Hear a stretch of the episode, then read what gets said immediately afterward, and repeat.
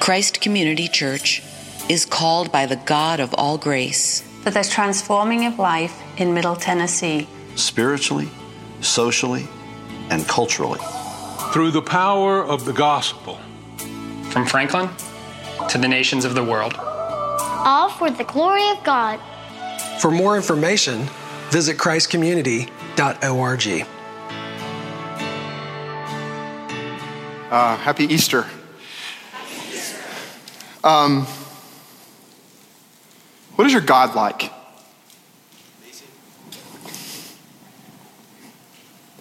It's a really important question. It's the most fundamental question. How do you actually th- view him?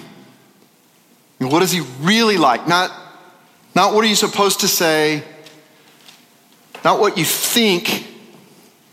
Like, what are you actually believe him to be like? Because that makes all the difference in the world. If you believe there is a God, what that God is like, and there with you. Well, this passage is my favorite story in the Bible. I don't know if you're allowed to say that. It sounds bad, kind of. But it is, because this is what our God is like.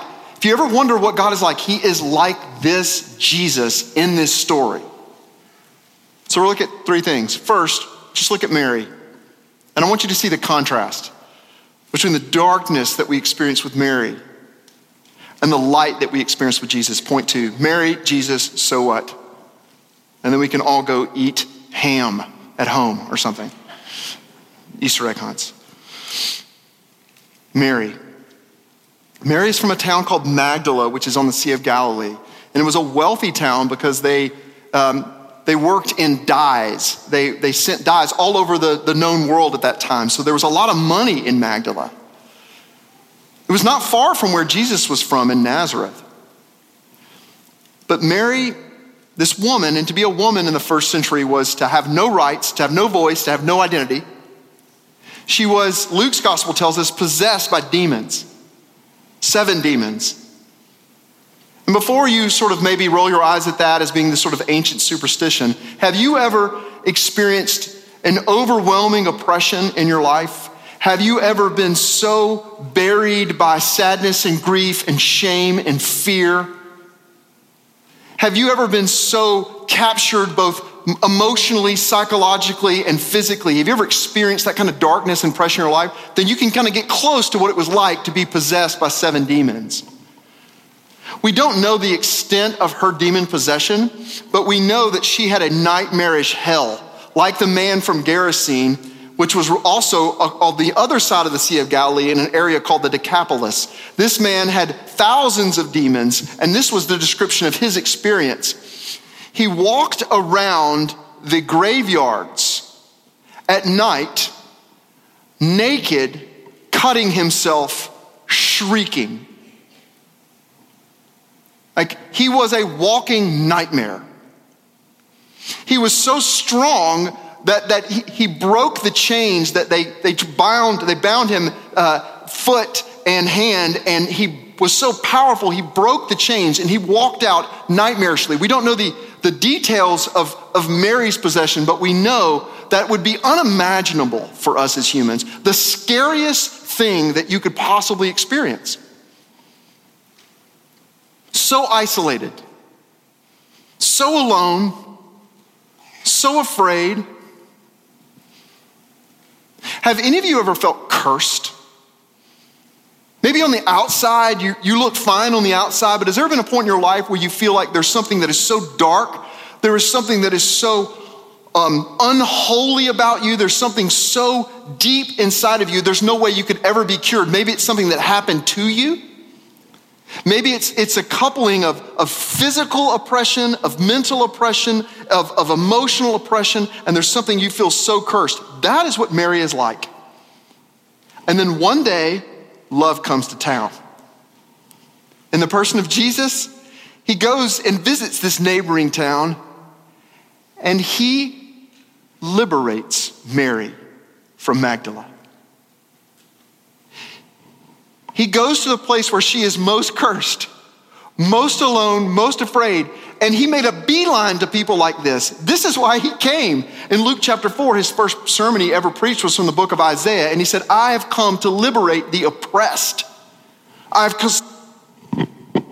What's your God like? That's what Jesus is like. And so, what does Mary do? Where else is she going to go? Think about it. Where else is she going to go except follow this Jesus? Just follow him. And, and she does. She goes and she takes care of Jesus. She's around Jesus. She witnesses his entire ministry. She hears the wonderful things that he would say. She watches him. In fact, he does so many things. John says at the end of his gospel that Jesus did so many things that there aren't enough books in the libraries to even contain all the things that Jesus does. Mary saw some things that we'll never hear or see. Things that are so wonderful, things that are so sublime, things that are so kind and gentle and powerful. She saw Jesus love people just like her again and again. She saw him moved with compassion and that New Testament word, compassion, is so important. In the Gospels, it said that Jesus was moved with compassion. The word compassion literally means spleen, it means you're moved in your guts. That means when someone is so moved with compassion, they, she would see Jesus and the other disciples would see Jesus look at someone who was so broken, so alone, so ashamed, so dead in, and he would be moved like, ah, oh, you feel it. What's your God like? She watched him do all this. And she also watched him be betrayed by his closest followers. These men that she watched walk and misunderstand him and try to follow him. She watched him be betrayed and denied by his closest followers. She watched every single step of the ministry of Jesus of Nazareth. Every step. And she saw him be not only betrayed, but she saw him fall into the hands of the people who absolutely despised him this kangaroo court trumped up charges, and she, she heard him not open his mouth when she knew how powerful he was. She knew that he, he could dust these guys if he wanted to, but he didn't. She saw him be beaten. She saw him hit in the face. You ever seen anyone hit in the face? It says they took the staff as they were as the soldiers were mocking him in Aramaic because they were Syrophoenicians. They would have spoken the same language to Jesus, first, first language. And then they would take in the staff and they would hit him in the face. She watched all of that. This person that had liberated her and loved her. And then she saw, saw them crucify him between two criminals, and she knew how good he was and how kind he was. And so I'm crucified there. She was with Jesus' mother. Can you imagine how absolutely overwhelming it would be to see Jesus and in three hours to watch him die? And I think about the words of the band Death Cab for Cutie, old lyrics love is watching someone die. Some of y'all have watched someone die this year. You know what it's like. You know that kind of love. Some of you have seen your children die, just like Mary. And the kind of death of darkness and the oppression of darkness, Mary was so familiar with that kind of sadness. She was so familiar with that kind of fear. And she watches this precious one die right before her. I mean, he died. And that's why she's there at his tomb weeping, because she knew exactly where he was buried. And she came to be devoted to Jesus even in death. Because, y'all, where else is she going to go? And the word for weeping here is the worst, deepest, most true kind of weeping. She is absolutely devastated. She's so sad that she doesn't even notice two angels that are talking to her. That's some serious sadness. How sad do you have to be to not notice angels? And she says, This is how devoted she is. Tell me where you've laid him, and I'll go get him. How's she going to get him? Tell me where he is. She's even come to the tomb and he's not there. She wasn't expecting anyone to be risen from the dead. None of them were. You know why? Because dead people don't rise from the dead. No one expected it. And so there she is weeping. Do you feel the heaviness, the darkness? And here's the contrast. Point number two Jesus. What happens? There's a moment here that is the most important moment in the history of the cosmos. Dale Bruner, a New Testament scholar, said, At this moment, this little moment, this second, we actually move from BC to AD in this moment. Because she, Jesus, she thinks he's the gardener. She, he says to her, Woman, why are you weeping? And she doesn't even understand any of this. She's so sad and she thinks it's the gardener. Why does she think it's the gardener? Because everything fell apart in the garden, folks. And Jesus is doing some gardening to show something.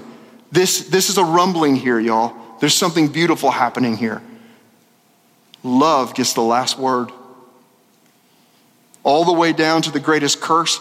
How about this? The greatest curse of death itself, the greatest curse of your death, the death of the people that you love, the greatest darkness in the world. This is the message of Christianity that God has come to bless where we feel most cursed. And you may be like me and you're sitting there like, it's really, really, really all caps hard for me to believe that for me, but it's really easy for me to believe that for everybody else. Well, guess what? What kind of God do you have? If you're saying that, God is looking right in you, right in your eyeballs, folks. There are no exceptions. Why? Think of all the places that Jesus could have gone after he rose from the grave. All the places. Anywhere. You know, I made the joke in the first service like, the first place I would probably go is, I don't know, Pontius Pilate. You think about it for a second. Just like, hey, I'm gonna stop by Pontius' place and see if he's in. Just tell him Jesus is here. I'll wait, right? Like all the places you could go, maybe even the disciples, the Sanhedrin, all the places, uh, anyone that you could uh, appear to, all of these things. How about this? His own mother. If I, I'm from Little Rock. If I came to Little Rock and I didn't go see my mom first, I'm, I'm dead. But this is what our God is like. The very first person that Jesus that our God wants to see is the saddest, most cursed person that has ever lived. He wants to see Mary from Magdala. You know what that means for us? It means that God has gone below your death. He has gone below your curse. He has gone below your sin. He has gone below your story. He has gone below every single thing that you think makes you an exception and all the fine print that somehow disqualifies you for grace. And he goes down below it and he says, Love gets the last word. And he says, Go tell my disciples that I'm ascending to my Father and to your Father. My Father and to your Father. You know, do you know what the disciples were doing just days before? Peter, the leader of the disciples, the rock, he denies Jesus so much that one of the gospel writers tells us that he's cursing that he doesn't know Jesus. Like, I don't blank, blank believe I know him.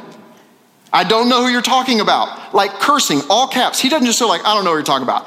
He triple downs. He, he doesn't double down on the fact it's like the most horrible thing after he said he would die for Jesus. In other words, he's completely failed. But here's what Jesus get away from his love. That love is going to absolutely restore the cosmos. My Father, your Father. So what? Folks, the tomb was empty. You got to deal with that. You got to come to some conclusion for the tomb being empty. It was empty. Now, there are a lot of different explanations. There really are. Some theories that have been given over the years. One explanation is, is that the disciples took it, and that's what the Pharisees said to tell everyone. The, the disciples took it.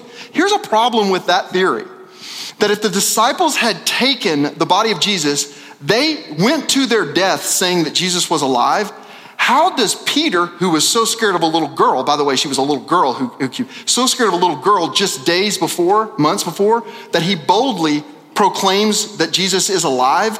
And history tells us that he was crucified upside down. Could you imagine? Can you imagine Peter dying for something he knew was a lie? when he didn't even stick up for Jesus when Jesus was on earth? Come on. Disciples didn't have the body. You could say that. The disciples didn't have the body. They all went to their death saying they believe it. Some people say the Pharisees took it. Problem with that is if the Pharisees and the Sanhedrin and the religious leaders took it, why is it in the early chapters of Acts?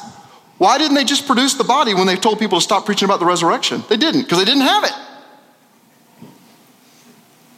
Another theory is called the swoon theory. And that's the theory that Jesus Christ was crucified, but they didn't really kill him, he was just really injured. And that he revived on the third day. This was a really common theory.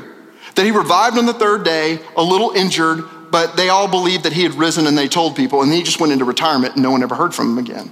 Here's one thing you need to know about the Romans they knew how to kill you. They didn't make mistakes on kill. If they knew how to do anything, they knew how to punch your ticket. They killed Jesus. And so here's the thing there are a lot of other theories. Here's the thing the tomb was empty, y'all. And Jesus said, I want you to go give a sermon. The very first sermon preached the resurrection was by Mary from Magdala. How you like him apples? Go tell him I'm alive. Go tell him I'm risen. Y'all, that's the only sermon I have. I've preached a lot of sermons in 17 years. I've preached a lot of bad sermons. I mean, a lot of sermons. God have mercy on the people that have heard all my sermons. A lot of boring sermons, a lot of angry sermons, a lot of weird sermons a lot of stupid sermons. And at the end of the day, this is the only sermon I have because I learned something in all these years of ministry. What in the world do you tell, to, tell someone who's lost their baby after 56 days in the NICU? You tell them Mary's sermon. Jesus is alive. What do you tell someone that has lost their, their husband and their father, his two little girls, and a little baby, newborn little baby boy, and uh, he was tragically dead? What do you tell this person? all things work together for good? Yeah, not then. You tell them Jesus is alive. What do you tell someone who has their husband or their wife has walked out on them, who promised to love them, but they're gone now? What do you tell someone who's addicted? What do you tell someone who's cutting themselves? What do you tell someone when you're faced with the other impossibility, when you're just looking in the mirror as a pastor, which, by the way, is the weirdest job in the world? Uh, well, It's the weirdest job.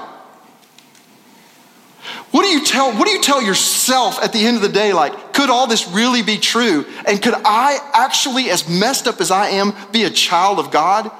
This is the sermon. This is the only sermon I have. It's the only sermon we need. What is your God like? Your God is the kind of God who appears to the lowliest first. You know what? You can write that at the end of each day, no matter how sad it was. You can write that at the end of every life, no matter how hard it was.